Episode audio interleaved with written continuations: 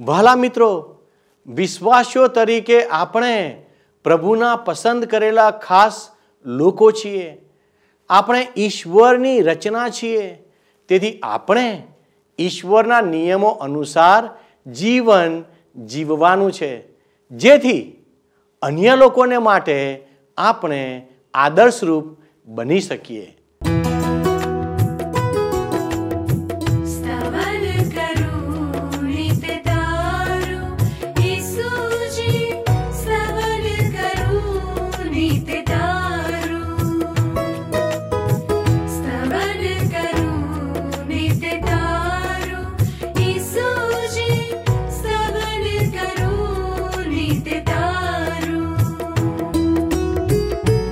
आज सवारे साध सु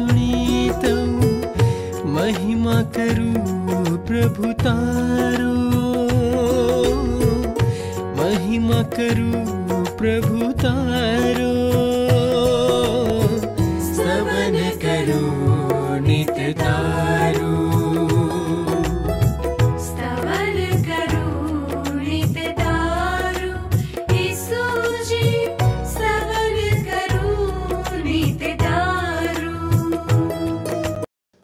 પ્રિય મિત્રો, તમે હાલમાં સ્તવન કાર્યક્રમમાં ભાગ લઈ રહ્યા છો. તેથી આપ સર્વનો હું આવકાર કરું છું. આ કાર્યક્રમ ઈશ્વરના જીવંત વચન એટલે કે પવિત્ર ગ્રંથ બાઇબલ પર આધારિત છે. ઈશ્વરે સમગ્ર માનવ જાતનું સર્જન કર્યું કે જેથી તેમના દ્વારા ઈશ્વરનો મહિમા થાય. પવિત્ર શાસ્ત્ર અનુસાર ઈશ્વરે માણસને પોતાની પ્રતિમા અને સ્વરૂપ પ્રમાણે બનાવ્યો છે.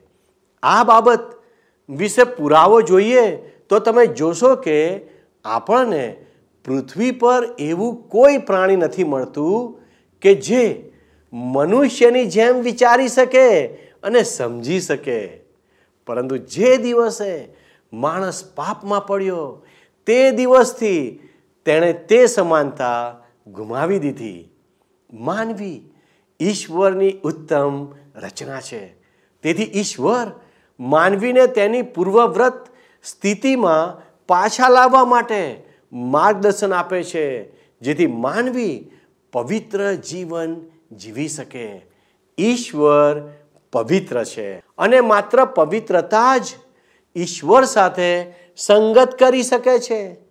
ઈશ્વર તેમની ખાસ પ્રજા ઇઝરાયલ પાસેથી એ જ અપેક્ષા રાખે છે કે તેઓ પોતાની જાતને દરેક રીતે શુદ્ધ અને પવિત્ર રાખે.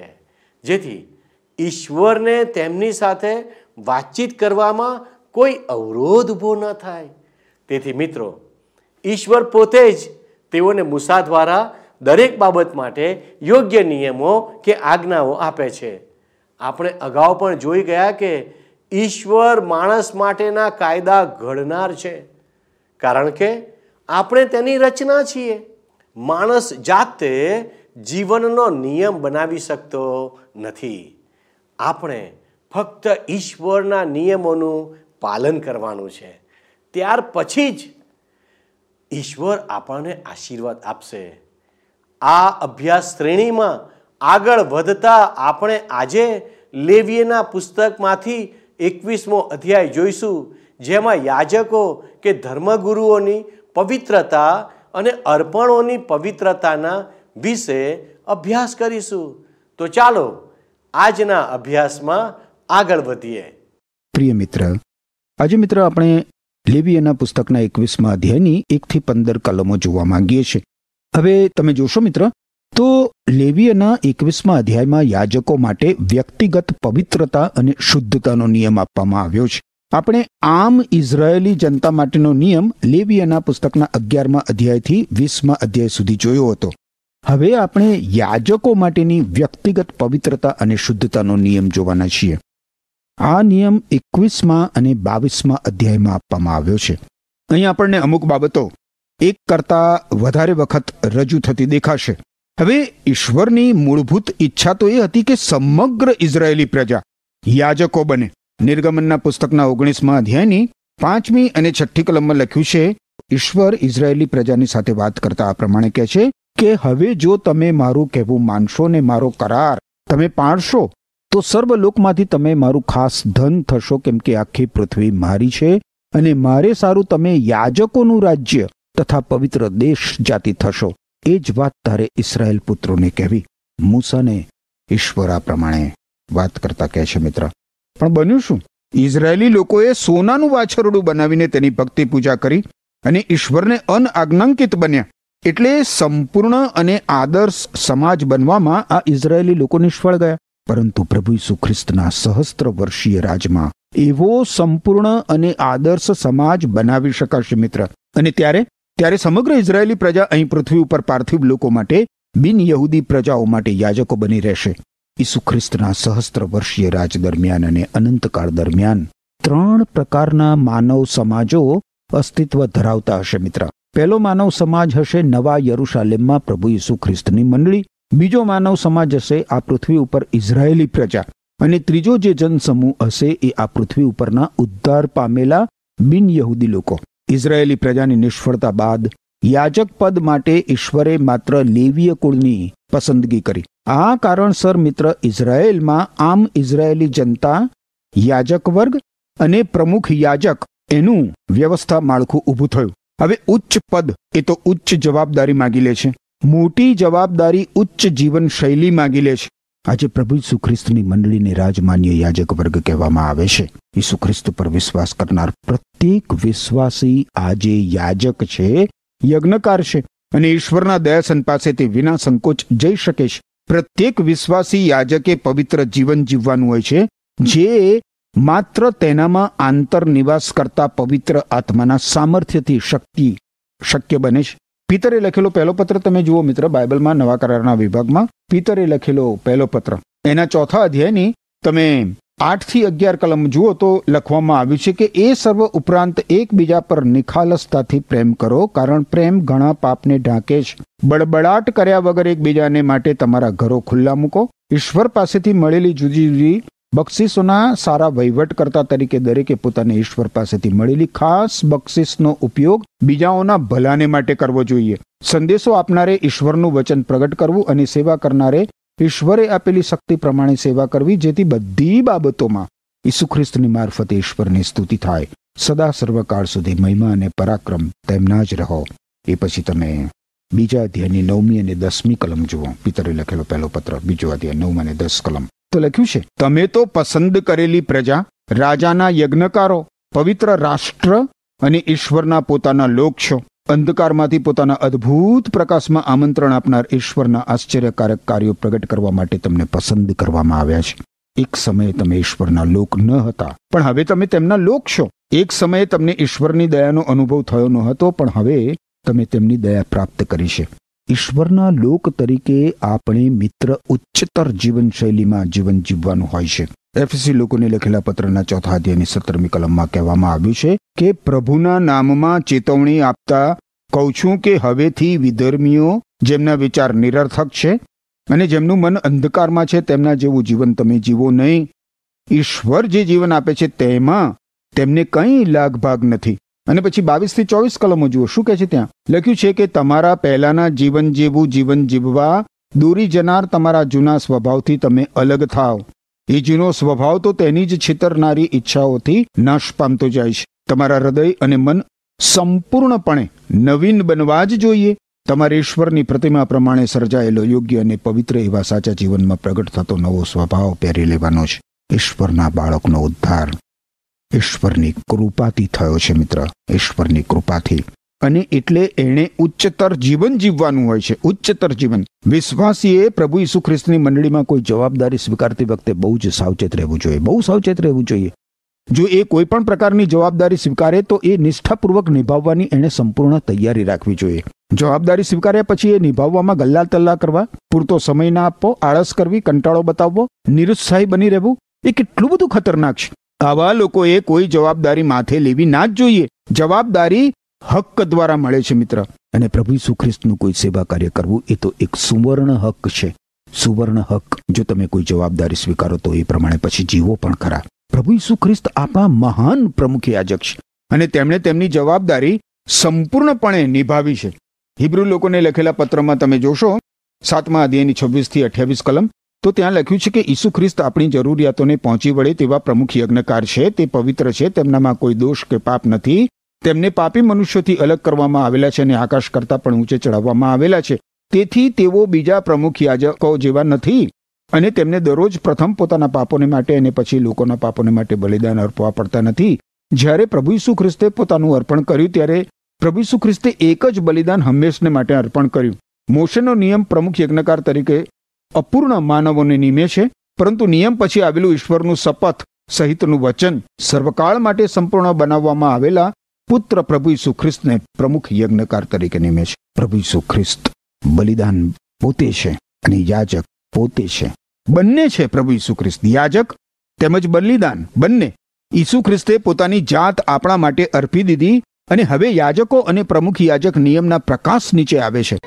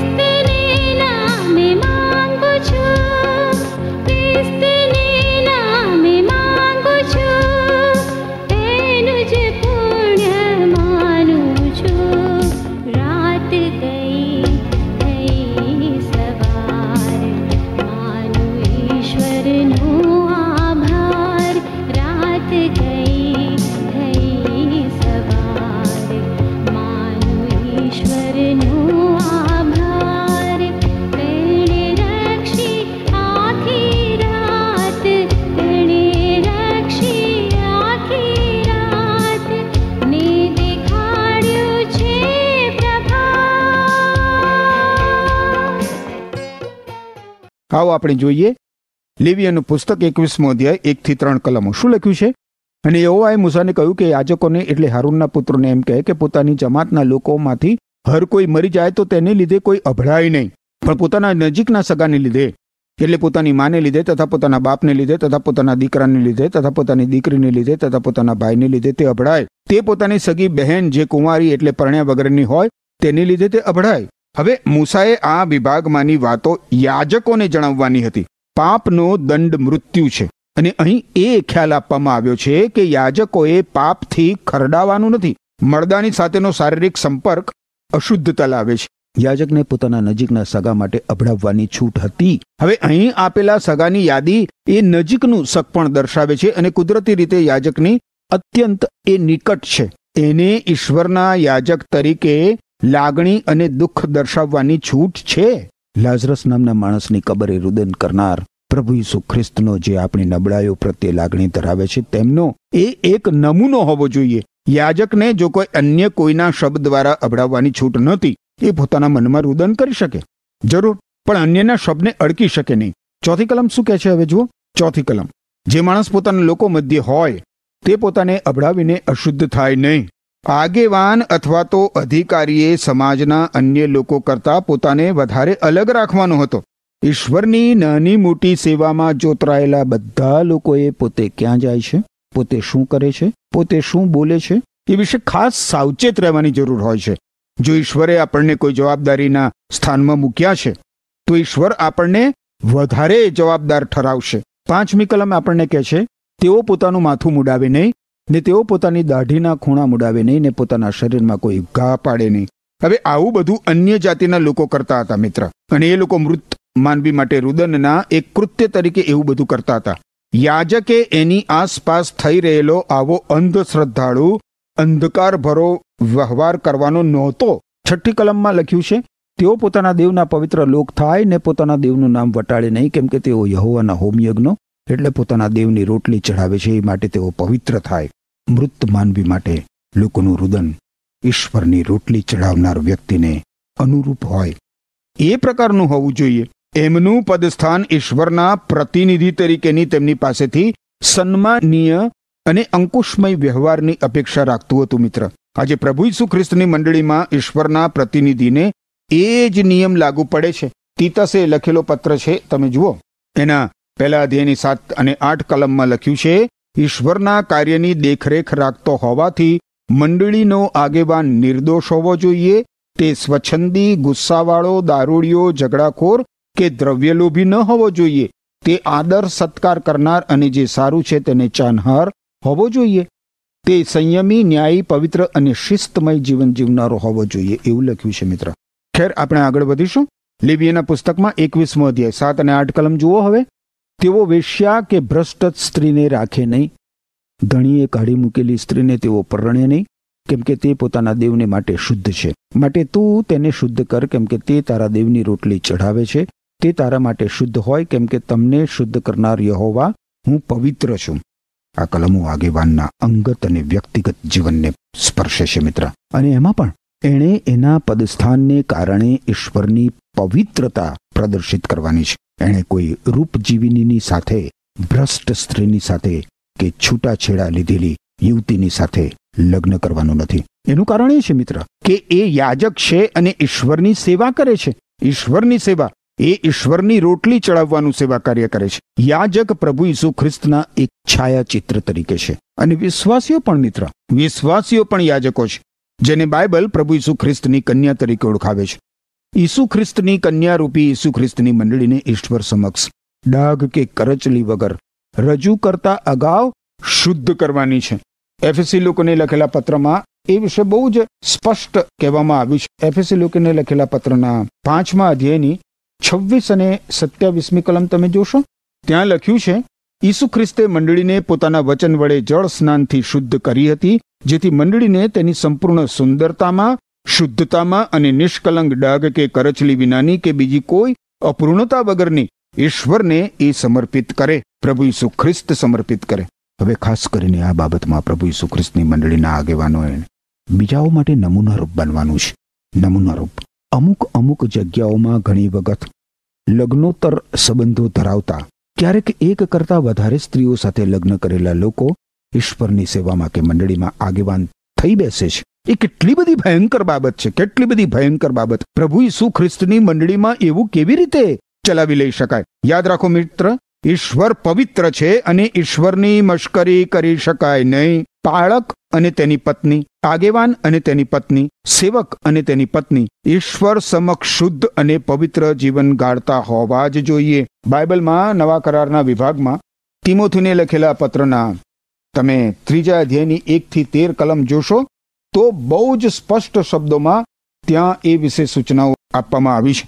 તિમુથીને લખેલો પહેલો પત્ર, ત્રીજો અધ્યાય, એકથી તેર કલમો તમે જોજો. એ જ પ્રમાણે મિત્ર તમે તીતસને લખેલો જે પત્ર છે, એના પહેલા અધ્યાયની છથી નવ કલમો જોશો, તો ત્યાં આગેવાન વિશે કહેવામાં આવ્યું છે કે આગેવાન નિર્દોષ હોવો જોઈએ, તેને એક જ પત્ની હોવી જોઈએ. તેના બાળકો ઈસુ ખ્રિસ્ત પર વિશ્વાસ રાખનારા હોવા જોઈએ અને ચારિત્રહીન કે અનઆજ્ઞાંકિત ન હોવા જોઈએ.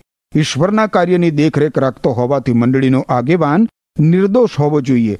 તે સ્વચ્છંદી ગુસ્સાવાળો, દારૂડિયો, ઝઘડાખોર કે દ્રવ્ય લોભી ન હોવો જોઈએ. કેટલા સ્પષ્ટ શબ્દોમાં કેટલી સ્પષ્ટ સૂચના આપવામાં આવી છે મિત્ર.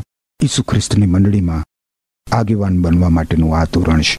વારું તમે હવે નવમી કલમ જુઓ. આગળ લેબિયાનું પુસ્તક એકવીસમો અધ્યાય. અહીં લખવામાં આવ્યું છે અને જો કોઈ યાજકની દીકરી વેશ્યાનો ધંધો કરીને પોતાને વટાળે, તો તે પોતાના બાપને વટાળે છે તેને આગથી બાળી નાખવી. આવું શા માટે મિત્ર? આવું એટલા માટે કે એ યાજકની દીકરી છે. એના પિતાના પદસ્થાનને કારણે આવું. જો એ પોતાના પિતાના પદસ્થાનની આબરૂ લૂંટાવે, તો એને અત્યંત કઠોર શિક્ષા કરવામાં આવતી હતી. આગળ દસથી બાર કલમો તમે જુઓ તો લખવામાં આવ્યું છે, અને જે પોતાના ભાઈઓ મધ્યે પ્રમુખ યાજક હોય ને જેના ઉપર અભિષેકનું તેલ રેડાયું હોય ને તે પોશાક પહેરવા સારું જેનું શુદ્ધિકરણ કરાયું હોય, તે પોતાના વાળ છોડી નાખે નહીં, ને પોતાનો પોશાક ફાડે નહીં, તેમજ તે કોઈ મૂળદાપ પાસે જાય નહીં, ને પોતાના બાપને લીધે કે પોતાની માને લીધે તે અભડાય નહીં. અહીં પ્રથમ વખત પ્રમુખ યાજકનો ઉલ્લેખ થયો છે, મિત્ર. ઈશ્વરના અભિષિક્ત કરાયેલા યાજક તરીકે એણે પોતાને ઈશ્વર માટે અલગ રાખવાનો છે. એણે પોતાના મસ્તક ઉપર ઈશ્વરને માટે પવિત્ર એવા શબ્દો કોતરેલો મુગટ ધારણ કરવાનો હતો. જે એને સતત યાદ અપાવતો રહે કે એ કોણ છે અને તે કોની સેવા કરે છે. એણે પોતાના વસ્ત્રો ફાળવાના નહોતા. એણે ક્યારેય હિંસક બનવાનું નહોતું. પ્રભુ ઈસુ ખ્રિસ્તનો કેસ ચલાવતી વખતે પ્રમુખ યાજકે આ નિયમ તોડ્યો હતો મિત્ર. માથી અનુસાર શુભ સંદેશના છવ્વીસમાં અધ્યાયની પાસઠમી કલમ જુઓ તો લખ્યું છે, પ્રમુખ યજ્ઞકારે પોતાના વસ્ત્રો ફાડીને કહ્યું કે તેણે ઈશ્વર નિંદા કરી છે. આપણે હવે બીજા કોઈ સાક્ષીની જરૂર રહેતી નથી. પ્રમુખ યજ્ઞકારે પોતાના વસ્ત્રો ફાડ્યા. પ્રમુખ યાજકે કે એના પિતાની કે માતાની દફન ક્રિયામાં પણ ભાગ લેવાનો નહોતો, એના ઉપર અભિષેકનું તેલ રેડાયું હતું અને તેણે ઈશ્વરને સંપૂર્ણ સમર્પિત રહેવાનું હતું અને એના પદસ્થાનને કારણે પાપથી અલગ રહેવાનું હતું. પ્રભુ ઈસુ ખ્રિસ્ત પર અભિષેકનું તેલ રેડાયું હતું, મિત્ર. અને પ્રભુ ઈસુ ખ્રિસ્ત પૃથ્વી ઉપર મૃત્યુ પામતા સુધી ઈશ્વર પિતાની ઈચ્છા પૂરી કરવા આવ્યા હતા. ફિલિપી લોકોને લખેલા પત્રમાં તમે જુઓ. બાઇબલમાં નવા કરારના વિભાગમાં ફિલિપી લોકોને લખેલા પત્રમાં તમે જુઓ. બીજો અધ્યાય. ફિલિપી લોકોને લખેલો પત્ર બીજો અધ્યાય છ થી આઠ કલમોમાં લખવામાં આવ્યું છે કે પોતે ઈશ્વર સ્વરૂપ હોવા છતાં ઈશ્વર સાથેની તેમની સમાનતાને પ્રભુ ઈસુ ખ્રિસ્ત વળગી રહ્યા નહીં. એને બદલે પ્રભુ ઈસુ ખ્રિસ્તે સ્વેચ્છાપૂર્વક પોતાને ખાલી કર્યા અને દાસનું રૂપ ધારણ કર્યું. તે માણસ તરીકે જન્મ્યા અને માનવી સ્વરૂપે પ્રગટ થયા. પોતે નમ્ર થઈને મરણ સુધી, હા, ક્રુસ પરના તેમના મરણ સુધી આધીનતાને માર્ગે ચાલ્યા. પ્રભુ ઈસુ ખ્રિસ્ત તેમના અનુયાયીઓ પાસેથી આ જ સમર્પણની અપેક્ષા રાખે છે મિત્ર. હવે આપણે તેરથી પંદર કલમો જોઈએ આગળ. લેબિયનું પુસ્તક એકવીસમો અધ્યાય. અહીં લખ્યું છે, અને તે કુંવારી સ્ત્રીની સાથે પરણે, પણ વિધવા અથવા છૂટાછેડા પામેલી સ્ત્રી અથવા ભ્રષ્ટ થયેલી સ્ત્રી એટલે વેશ્યા, એવી સ્ત્રીઓને તે પરણે નહીં. પણ પોતાના લોકમાંની કોઈ કુંવારીને તે પરણે અને તે પોતાના લોકો મધ્યે પોતાના સંતાનને વટાળે નહીં, કેમ કે તેને શુદ્ધ કરનાર યહોવા હું છું. પ્રમુખ યાજકની પત્ની પોતાના પતિના પદ સ્થાનને શોભાવે તેવી હોવી જોઈએ. પ્રમુખ યાજકની વેશ્યા સાથે, લંપટ સ્ત્રી સાથે કે છૂટાછેડા લીધા હોય તેવી સ્ત્રી સાથે લગ્ન કરવાનો નિષેધ હતો. પરંતુ આજે ઈશ્વરના પવિત્ર વચનોમાંથી જે અદ્ભુત બાબતો આપણને જોવા મળી, એ કેટલી બધી મૂલ્યવાન છે. આજે આપણે જોઈ શક્યા કે ઈસુ ખ્રિસ્તની મંડળીમાં આગેવાન બનવા માટે કેવી કેવી લાયકાતો હોવી જરૂરી છે? એ પહેલી બાબત આપણે જોઈ. જે, બીજી અગત્યની બાબત આપણા ધ્યાન ઉપર આવીએ તો એ કે ઈસુ ખ્રિસ્ત ઉપર વિશ્વાસ મૂકીને ઈસુ ખ્રિસ્તને શરણે આવીને નવો જન્મ પ્રાપ્ત કરીને વિશ્વાસી બનેલ વ્યક્તિ એ ઈશ્વરના પવિત્ર વચનો પ્રમાણે યાજક છે, યજ્ઞકાર છે. એ પોતાના માટે, પોતાના પરિવાર માટે અને આમ સમાજ માટે ઈશ્વર સમક્ષ મધ્યસ્થી કરવાની હોય છે. અને આપણે એ પણ જોયું કે પ્રત્યેક વિશ્વાસીએ જેમ ઈશ્વર પવિત્ર છે, એમ પવિત્ર બની રહેવાની જરૂર છે.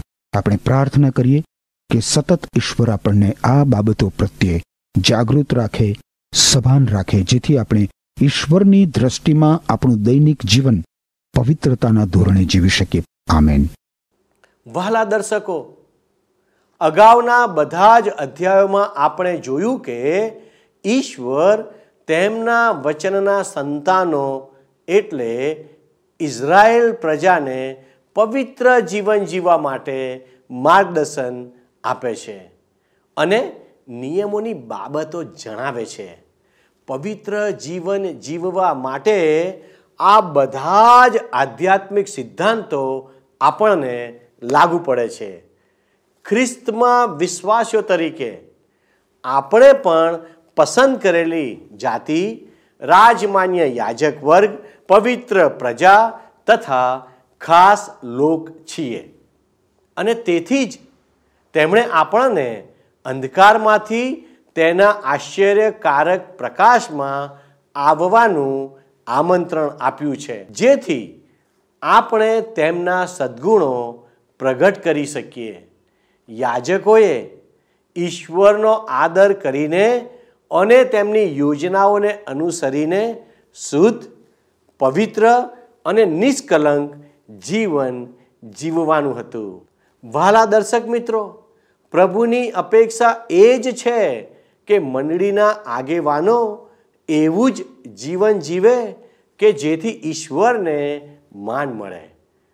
તેઓને માટે આજ્ઞા છે કે તેઓ ભૂંડાઈથી અલગ રહીને શુદ્ધ જીવન જીવીને તેમના જીવનની પવિત્રતા સાબિત કરે.